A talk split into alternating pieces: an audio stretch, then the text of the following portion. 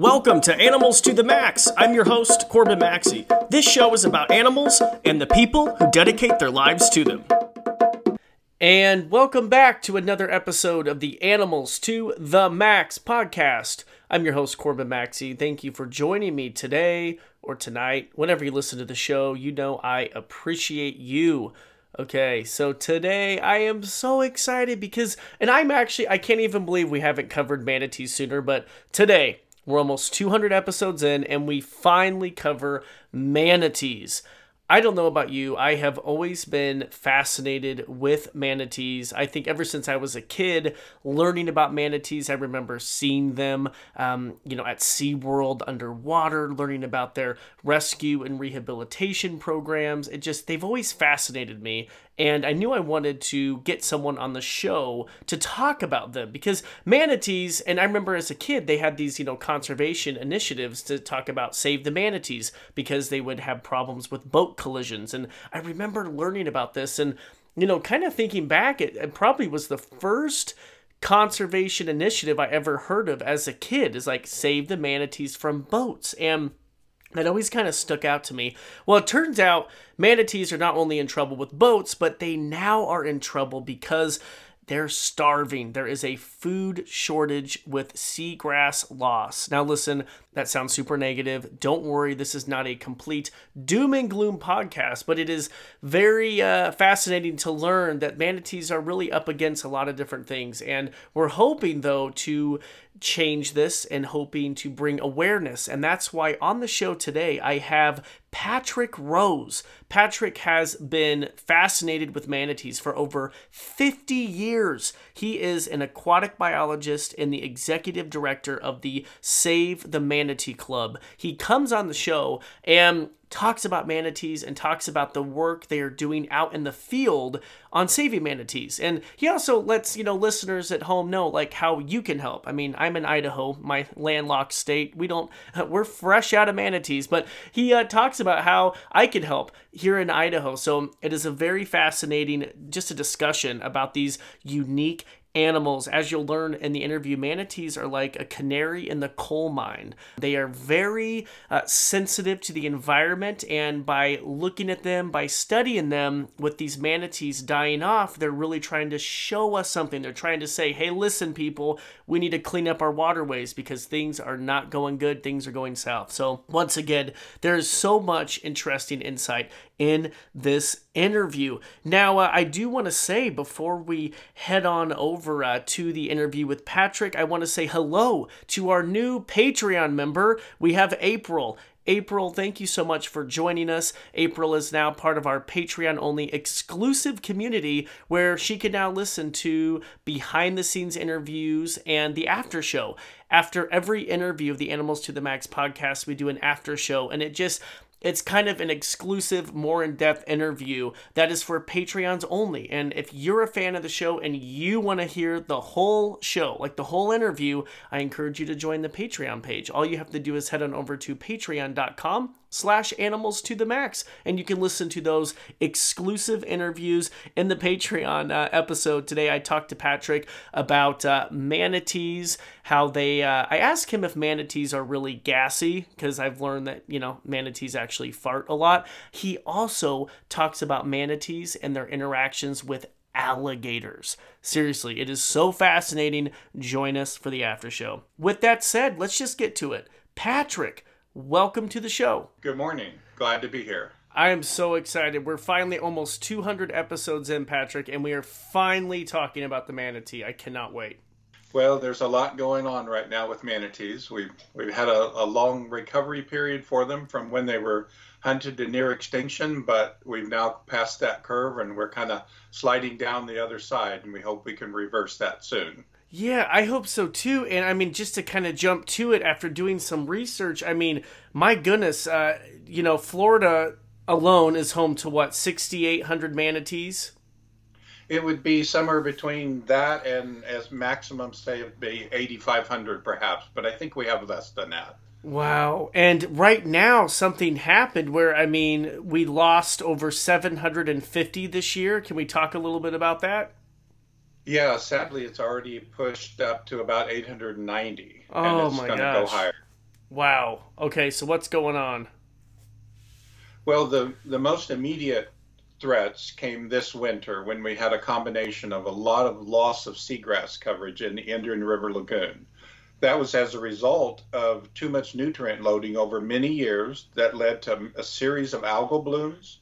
And those algal blooms shaded out the light and prevented the seagrass from growing and therefore literally killed it, leaving the manatees without enough to eat and the, requirement to stay warm in the wintertime. So that combination proved deadly. Wow, and it's the most I mean loss in in a really long time, right? Like a record.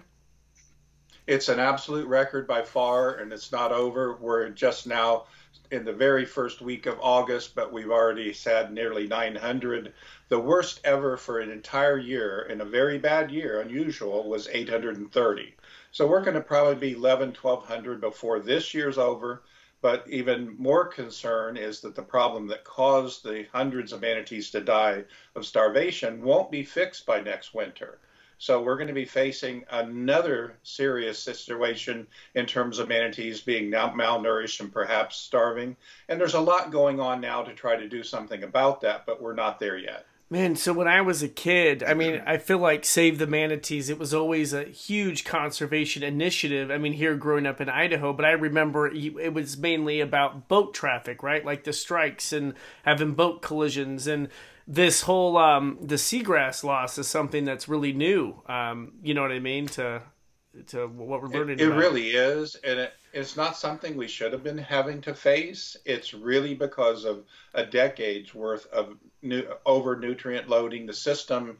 It's leaking septic tanks. It's sewage that's not processed to the advanced wastewater treatment standards. It's the fertilizers coming both off of individual residential lawns as well as combination from agriculture. So we've got to do a much better job of protecting the ecosystems, the aquatic ecosystems, from that excess nutrient loading. Sure. Okay. So I kind of want to jump. Let's um, jump back just to, just ahead because I know I kind of dove right. Sure. In, I dove right into the doom and gloom. Someone like listening to this is like, "Oh God, this is such a depressing interview." But let's just talk about the manatee in general, the animal. I mean can we just get into it? I'm just so fascinated with these animals. Let's talk about maybe some of your fun facts, where they're found, and kind of go from there for listeners who maybe are unfamiliar with the manatee. Well, the, the manatee, the species is the West Indian manatee. Mm. And there are two subspecies the Florida manatee, which is in southeastern United States, and then the Antillean manatee, which would be throughout the Caribbean. So that gives you an idea. There are also two other species of manatees one in South America, which is essentially a freshwater manatee in the Orinoco Amazon River systems. Then off the west coast of Africa, there's a third species, very similar to ours. Really? I feel like a lot of people don't know know about the the West African manatee and the South American variety. I feel like we just hear about the the Florida version, the West Indian. Well, it's the the most that's going on in terms of both the conflicts with man in terms of growth and development and so forth here in mm-hmm. in Florida. But if you go all the way back, in fact, let's take us back a little farther to the 1700s. There was a fourth member of the order Sirenia. That was the Steller sea cow. Oh, yeah. It was extirpated in just about 27 years in the mid 1700s from oh, killing them for their, their meat and their, their hides and so forth. So that's the first tragedy. Fortunately, we've we've got involved with the Florida manatee, and it was enlisted endangered species in the late 60s. A lot of effort went into that, but it was down to less than a thousand manatees. Wow! And so a lot of hard work working together uh, we were able to help that population improve upwards to something close to that 8,000. But now, again, I will we'll go back and talk about the uniqueness of the animal. But but now we're facing that you know future that doesn't look so good after a lot of hard work went into bringing them this far back. But the manatees themselves, I mean, what it's just an amazing animal. So they're a marine mammal. They can grow up to not always to 12 feet, but 10, 10 feet and about a thousand pounds is sort of an average manatee, but they can weigh, weigh more than 3,500 pounds, especially a large female manatee. Wow. They, what's really unique about them is that they're not aggressive at all. they're the most docile animal you can imagine being that big and sort of foreboding when you're underwater. You see them, you go, oh, you know, wow, I better be careful. The reality is they're just as peaceful and and uh, animal that there is. They're not capable really of aggression. Wow, and they are just. And is it true though that early? um oh my gosh, like early, like I guess people like discovering the area or the new world thought that they were mermaids, right? Aren't manatees responsible for mermaids? Well, it's thought to be, and but Christopher Columbus was one of the first ones to explain. Well, they were really not quite so beautiful as they were made out to be. So when he got a close look at them in the Caribbean, he he realized that's the connection. But the reality is, you know, they didn't hold up quite to the standard that were in people's minds, if you will. I think I think they're beautiful. I oh my god, and they're so peaceful too. I got to interact with a few many many years ago and feeding them pieces of romaine lettuce, and it was such a cool experience. I'll never forget it. It just ah, it was something. Um, yeah, it was just incredible. Well, hopefully you were at one of the rehab facilities. Oh yes, yes, yes. I, I, yeah, hold on. I should point out yeah, I should say I was not out in the wild. We were actually right. at in a credited zoological facility. I was at uh, let's see, they were at SeaWorld San Diego, and this was like back in 2005, so yeah. years ago. Um, I don't think they have them anymore, but they were there uh, rehabbed. Um, and yeah, we were able to go back and feed them. But no, I wasn't out in the wild doing that. right. I just wanted to make that point with we it is important that people don't just arbitrarily feed manatees in the wild or even give them water, even though they'll take those things. Oh. It sets them up for harm from others who are not so careful. Uh huh. Is that a problem too? Because I mean, in Florida, isn't swimming with the manatees a huge tourist attraction, Patrick? It is, especially in Kings Bay, Crystal River area, uh-huh. and it when it was only you know a few hundred divers a year or swimmers it was one thing, and we set up sanctuaries so that manatees that wanted to be away from those divers and swimmers could have their place to be alone. But it's uh-huh. grown into a, a, hundreds of thousands a year oh, now, and really? so there's a lot of uh, there's just too much going on, and and the manatees are not getting the rest in peace, and the amount of sanctuaries space available has not kept pace. So it's something that while it may not kill them outright, it, it the cumulative effect of so much interaction is is a problem. We're working on that. We're trying to come and work with the tour guides and the groups to uh, we established what was called a guardian guides program so that we could get commitments for them not to interact, not to pet them or you know grab them or chase them and what have you it's done better on an individual basis, but the cumulative effect is still pretty overwhelming. Yeah, and they're pretty slow moving, right? So they'd be pretty easy to well, come they, up to, and I mean that's is that the problem? People coming up trying to touch wild ones. Yes, that's part of the problem, and and of course they're really there for the most part to stay warm in the wintertime because manatees, while they're large they have fat. They're not like a pinniped or a seal or, or, or even the cetaceans uh-huh. where they have a complete blubber layer. Manatees don't have that. So, and they're also, their metabolic rate is pretty low. Mm. And so they are subject to, to dying of cold stress in the wintertime. And so that's why they come to the natural springs. And so that area that the swimming is going on is a large area with a lot of springs. The water stays 72, 73 degrees year round and but the manatees need that to stay warm. So we've got to be careful that they don't get driven out of those warm water areas and then are exposed not only to the cold but also the boat traffic, because the still the leading cause of death for manatees is collisions with watercraft. And if you look at most manatees alive today, they already bear the scars uh. from having been hit. It's not because boaters don't care or they're trying to hurt them, but they occupy the same sort of shallow water habitats because manatees have to feed on vegetation. They're a vegetarian. They will occasionally take a, a fish or something if it's right there, gets caught in a net or something that could happen, but they're predominantly vegetarians. And so they're slow moving, but uh-huh. they can respond to very powerful, rapid if they need to for a short length of time. And in fact, even during research where they may be captured to fit them with transmitters and follow them, you know, you could get hurt if you're not careful around an animal that, that that's that big and that powerful when they but they're not doing it to try to hurt you it would be a complete accident mm-hmm. so what are your suggestion i mean if someone wants to i mean because it's honestly it's on my bucket list to go down and swim with manatees at some point what do you suggest? How do we make sure that we um, do something that's maybe eco-friendly, that's not going to harm the manatees? What are your What are your tips to make sure we follow right. all the yeah to make sure we're not messing with them? So we've got a very short list of uh, tour operators that have agreed to some very high standards and not mm. to ever engage and touch a manatee or try to pet them or grab them and so forth and not to you know so you, they would approach up to say a body length of the manatee. And then if the manatee came to that diver that's one thing. But you shouldn't keep approaching it or following after it or you know right now what's happening is that they're literally being disturbed while they're feeding while they're ah. resting but it can be done safely if it if you're quite careful with it. But we have to still be concerned about that sort of cumulative effect. And our website actually gives a couple of uh, SaveTheManatee.org gives a couple of, of outfitters that will have promised to do it safely. And in fact, we even have sort of secret diver programs where we'll send somebody over to make sure they're still following those guidelines. Oh properly. my god. Okay, now aren't you happy though? It's kind of like a double-edged sword though, because aren't you happy there is so much interest to see them and want to protect them? Absolutely, and that's why in the mid 80s, 1980s, when I was in charge of all the state of Florida's programs, I we went forward with rulemaking to make it illegal to touch it, uh, excuse me, to feed a manatee mm. or to give them water. We didn't make it just outright illegal to actually swim with or, or to even at that time to touch them if the manatee approached you because we wanted to develop and that affinity among the dive community and, and others it, to appreciate manatees and then help become part of the conservation effort.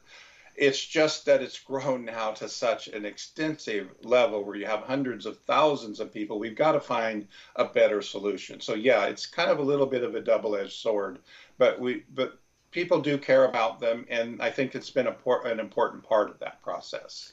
Yeah, I've seen it in in you know going over to Africa and traveling where you have so many people, and I, have I've seen it before where we haven't even participated in it, but I'll never forget we were watching a black rhino, which was super rare, and we saw some tour operators chasing the rhino, and the rhino's tail was up in right. the air and was so aggressive. And I remember we didn't even want to participate in it because it was like it's not natural. The animal's stressed, and there are some. Right you know, I don't know, just uh, sketchy tour guide. So, you know, and tour operators. So, yeah, definitely make sure to do your research because that's not an experience you want to have, you know, with a stressed out animal, a stressed out manatee.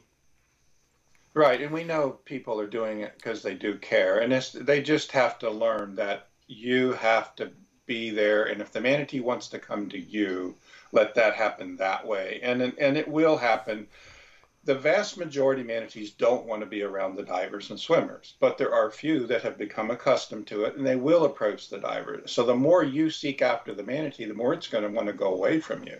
So the best observation you can have is to get close, but then just stop. Let the manatee do whatever it's going to do, and you'll actually have a much better experience doing it that way. Do they regulate how long you can be in the water with them at all?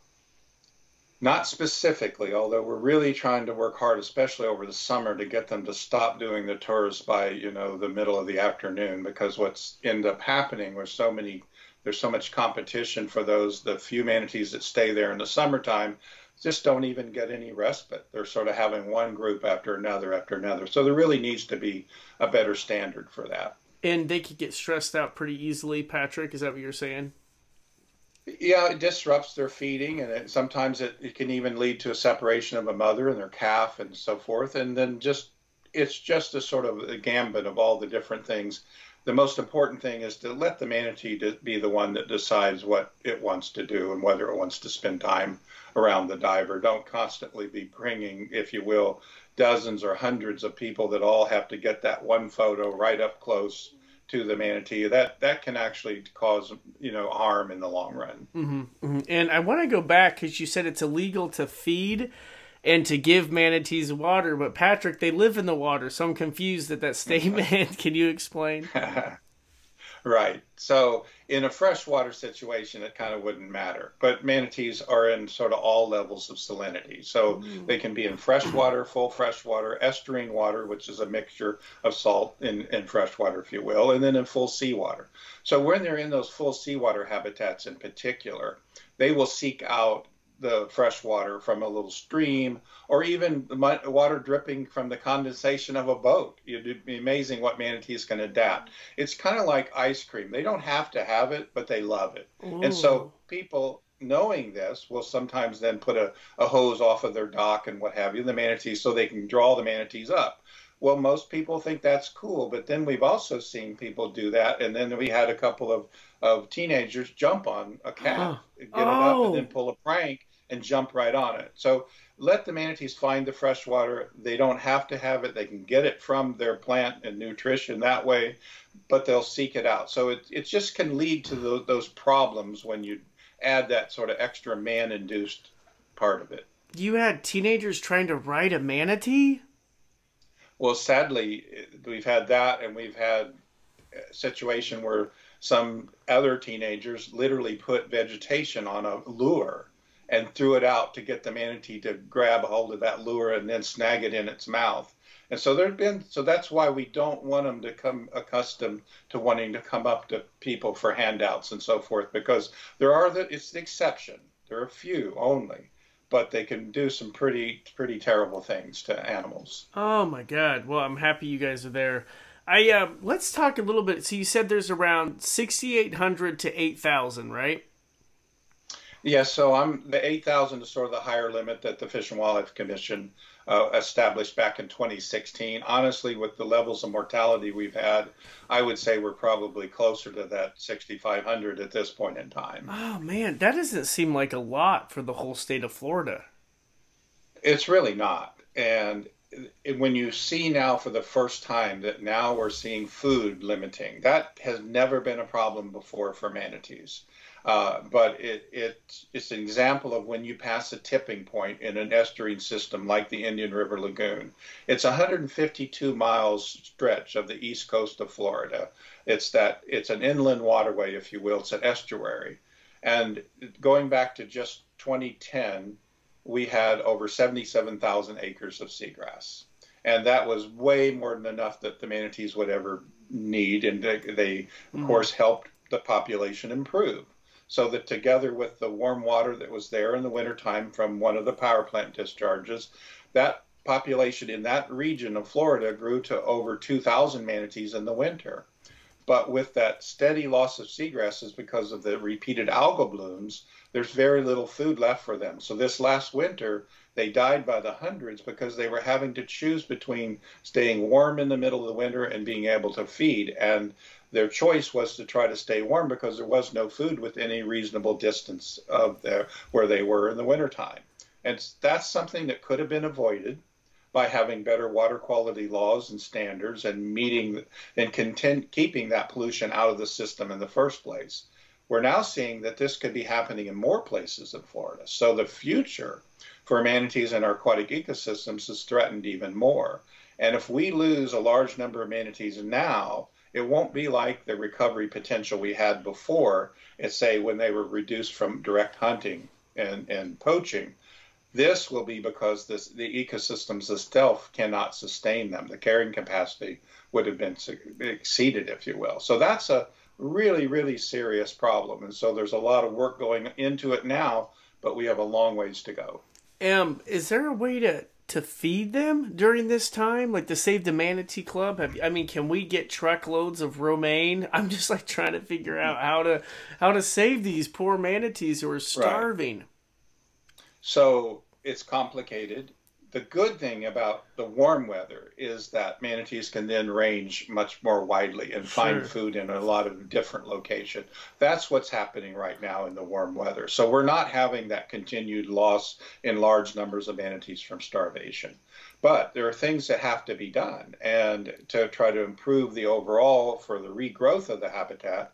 And we are actually in discussions. I had an all day meeting yesterday on that very topic should we look at feeding manatees next winter and is preventing this additional mortality. And so there's efforts being undertaken as to how to do that. But what we don't want to see is this just uncoordinated process where people are just deciding they're going to feed manatees on their own. This is this is being looked at as a formal intervention action that may take place, in fact, when it's needed to happen. And so that's being worked on. I can't tell you what's going to happen yet, but I can tell you it's something that's very important to us that we prevent this large scale mortality next winter from happening again because we won't have the recovery of the natural system by then. So there's a lot of work that's going to have to go into that and contingency plans made and having a response ready.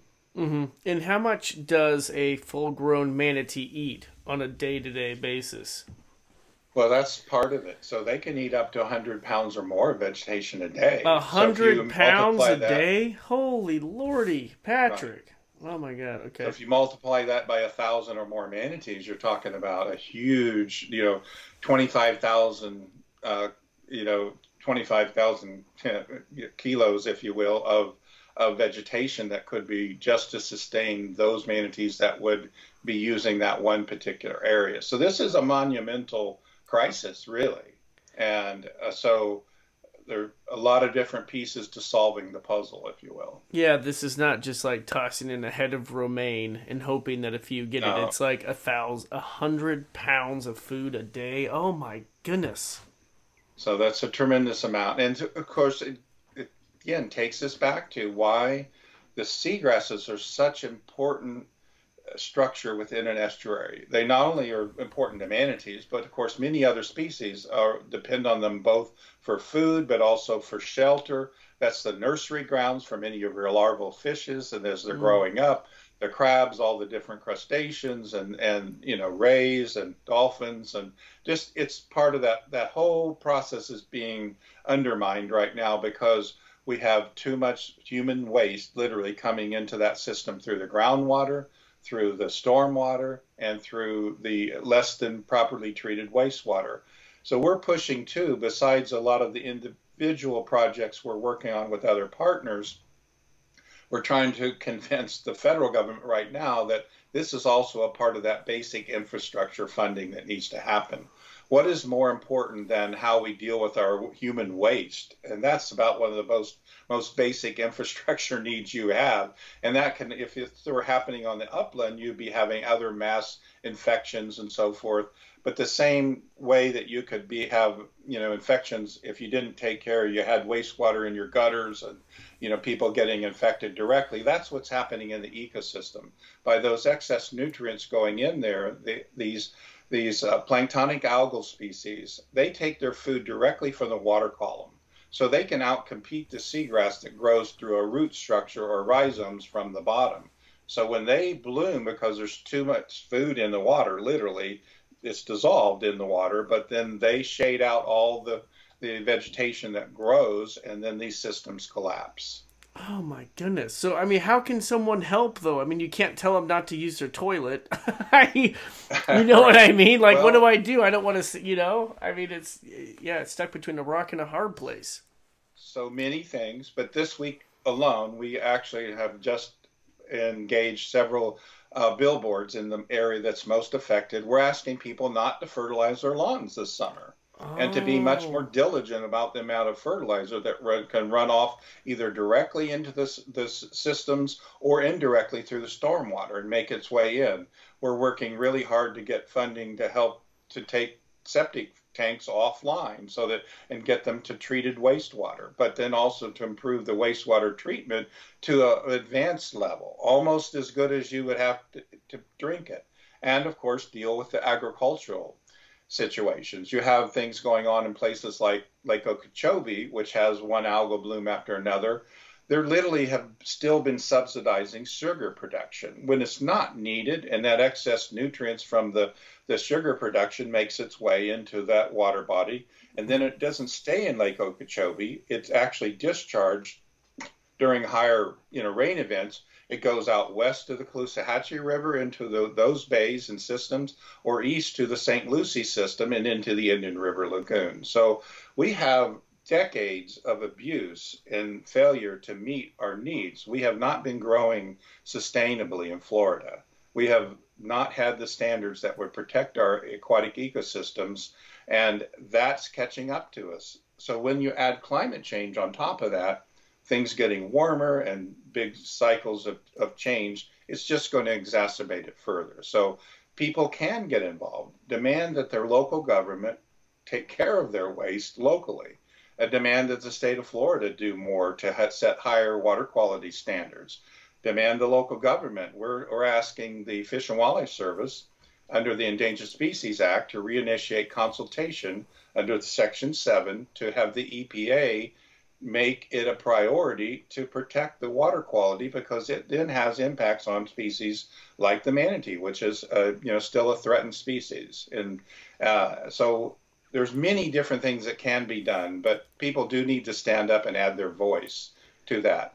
I think so. If someone ignorant though comes up to you and says, "Patrick, why should we save manatees? Who cares? We only have 6,500 left." Well, it's a yeah. I say if you care about your quality of life, if you care about being able to go swimming and not have and and not be yeah. affected by uh, toxins in the water, if you care about not if you care about being able to breathe and not have to cough when you get near the waterway, if you care about not getting sick and dying, you should care about the manatees because they're the early warning. They're telling you this system is broken and it's mm. going to get if it gets worse it's going to affect your human quality of life directly and it already is it's just not as bad as the the amount of mortality that's happening with manatees at this point in time so they're they're telling us like the canary in the coal mine mm. there's something bad here and if you don't do something about it you could be the next victim well, that and you said the seagrass is home to so many different types of fish and crustaceans. I mean, right. that would uh, that would probably indirectly affect the, the seafood industry, right? It absolutely would. And so, it if you think, and the, the good thing about it, some people will say, well, aren't the manatees eating up all the seagrasses? Well, that's not what's happening. Mm. So, yes, they do eat a lot of seagrass, but they evolved with these systems together. So over the, the millions of years of evolution and the process, manatees, when they forage on a seagrass meadow or community, they actually stimulate the regrowth because they're not taking it all out. It's kind of like pruning your garden, if you will, and it grows back lusher and, and more productive. And so it is it's man's influence and man's abuses that are causing these problems. And if you allow the ecosystem to to grow and be sustained naturally, like the manatees being a part of that, it's actually more productive. So I kind of want to switch the podcast uh, just a little bit and just ask yeah. you kind of about you know manatees. Um, you know, are they social? animals will the mom like how long will the moms be with the calves like can we go into just like the social sure. dynamics of the of the animals themselves right it's it's really cool so each individual female manatee will have into her own estrus cycle.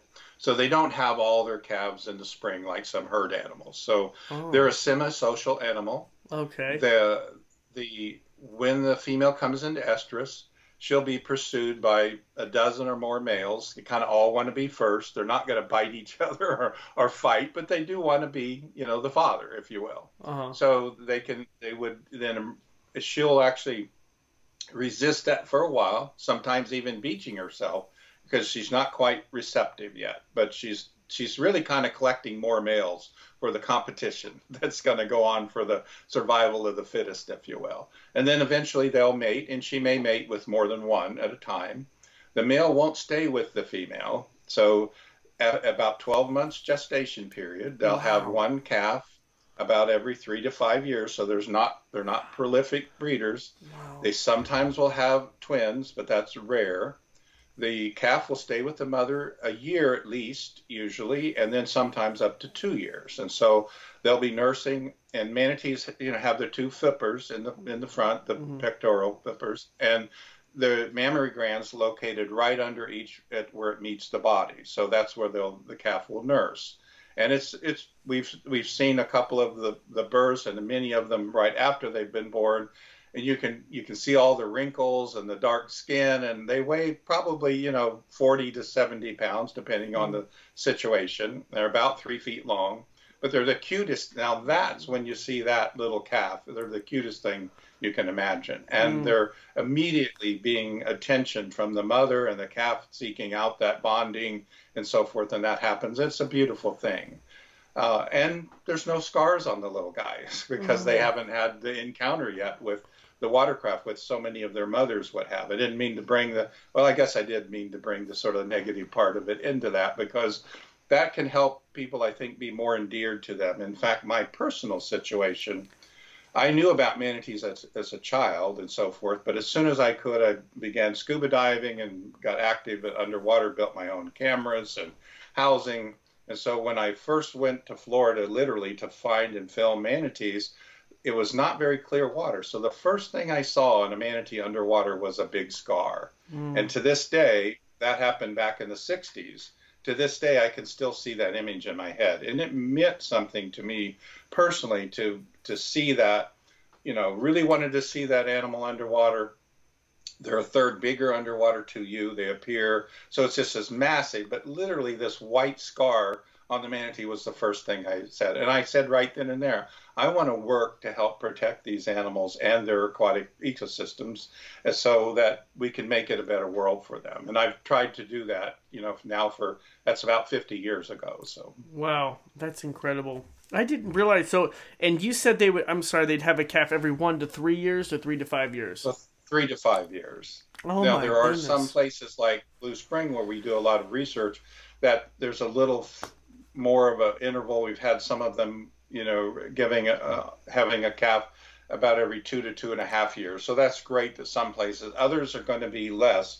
And in fact, unfortunately, bringing sort of that negative thing in again on the East Coast, where we're seeing all these problems with starvation and malnutrition, we've seen there have been 100 calves rescued this year hmm. already. Excuse me, I have that wrong. 20 calves rescued this year and over 100 manatees rescued. But there will be fewer manatees born because when those manatees are not being able to have enough to eat, they're suffering themselves, and so there would be less reproduction as a result of that. Is it a problem from calves getting separated from their mothers? Does this happen a lot? It can happen, but it, more likely what's going to happen is that something happens to the mother. And so if she's killed by a boat or harmed in some other way, then it need then you need you'll have an individual calf that's you know needs to be rescued and brought in, and and that's something that's happening right now. It'd be good to talk about. We have what's called the Manatee Rescue and Rehabilitation Partnership. Uh-huh. We're a founding member of that as Save the Manatee Club. In fact, we're the fiscal sponsor of the of, of the group. But it's made up of partners like the Fish and Wildlife Service, Fish and Wildlife Commission, SeaWorld of Florida, uh, Miami Aquarium, Zoo Tampa, you know Jacksonville Zoo, and uh, marine um, uh, other marine facilities and so forth mm-hmm. too. So it's a big part of this partnership that people are really making an effort to rescue each and every sick or injured manatee and bring them back to health, and then ultimately return them and follow them through transmitters and so forth. Yeah. Oh my goodness. Yeah. What are your thoughts about manatees in captivity? Are the only ones in captivity the ones that are rescued? Because I've are there any facilities that just have them to have them? So that's one of the good things about the situation is there really aren't facilities in the United States that can just have a manatee to display it because they want to display it. As a result of being a, in the partnership, Uh, that where they're helping with the rescue, rehabilitation, and so forth. There are facilities that will have manatees, and there is a public awareness component, but they're mm. not being held just to show them to the public. So every manatee that we can get nursed back to health, we want to get them back out. There are some that just can't be released because they wouldn't do well, they would probably die. So some of those are still in captivity, but the vast majority of those manatees that come in are, are nursed back to health and then returned to the wild. Yeah, and I want to say, as a kid, going to places like SeaWorld, Orlando, um, I mean, it was a kid from Idaho growing up. I never would have seen a manatee unless I went to a park like that, and that's how I knew about Save the Manatee. And I just think it's so essential for people to see them like that. I mean, truly, and I, I think it's I think it's great. And and more often than not, aren't they all re-released back into the wild? I know there's a few that are kept like permanently, but the majority are re-released. Well, the only that are kept permanently are the ones that really do it wouldn't do well if they were released. So sure. the goal is to get everyone back that they can. And these, this is a priceless process that's undertaking. These uh-huh. facilities are really sacrificing to help care for these manatees and nurse them back to health. It plays a wonderful role, like you said, of educating people about the manatees, helping them become more aware of what the, the problems are, but just to enjoy them. So we're, we're very, very grateful for the members of the Manatee Rescue and Rehabilitation Partnership and all the hard work they do. And of course, in times like this, there's so much more that has to be done. Yeah, and who, if you can say, who do you think has the best manatee exhibit or habitat? Uh, it's a great one. Um, I think overall it's really been SeaWorld of Florida. Mm-hmm. And uh, they had both in their active right where everybody came in and saw them. They've kind of changed that over the years. Now they have more of it an area where it's a lot of the behind the scenes effort too. But they anywhere that they're holding manatees right now, they're all being held in places where it's a good experience for the manatees while they're there recuperating. And it's really, you know, allowing that message to go out that this is an imperiled species, that man has caused the problems that exist, and then man needs to be part of the solution. Yeah, yeah, and every time I've seen them at SeaWorld or um, I've seen them seen them at the Columbus Zoo too, they do a really good job. Right. But they uh, do. the exhibits are just i mean just beautiful. You know the underwater obviously you see the fish the manatee. It, it's really neat uh, mixed species exhibits. If you ever have a chance definitely go check that out. Absolutely. Yeah that's awesome patrick well patrick i would like to invite you over to the after show will you join me Sure. Okay, sounds great. Whatever it involves. Whatever it involves. Okay, uh, before we head on over to the after show, and listeners, if you want to join us for the after show, you, all you have to do is go to patreon.com slash animals to the max. Patrick, how can people um, at home or listening save manatees? Are there any links you can direct them to before we head on over? Well, savethemanatee.org. Okay. You have everything about the science that you want to see, the rescues, but also we'd love to have people get onto our action alert list where they can know then how they can write or get on a petition or other ways that they can make things happen. We have newsletters and so forth too that can inform people of both about the fun things that are happening as well and we'd love them to adopt a manatee. We have mm. the original Adopt a Manatee program, and that's been a huge way that people can support the work that we do, that so we can support all of our other partners in this and make it happen. And they can really then they know they're participating in literally saving the manatees. That's awesome, and I will include the links in the show notes. All right, Patrick, you ready to go to the after show? Sure. Let's do it. Thanks for listening to the Animals to the Max podcast. If you enjoyed this episode, please share it with friends and family. Also, if you haven't already, hit the subscribe button. It really helps me out. As always, if you have any guest suggestions, if you want to email me personally, head on over to CorbinMaxey.com. And if you haven't already, check out our social channels. You can follow me at CorbinMaxey on Instagram, Facebook, and Twitter. We'll talk to you next time.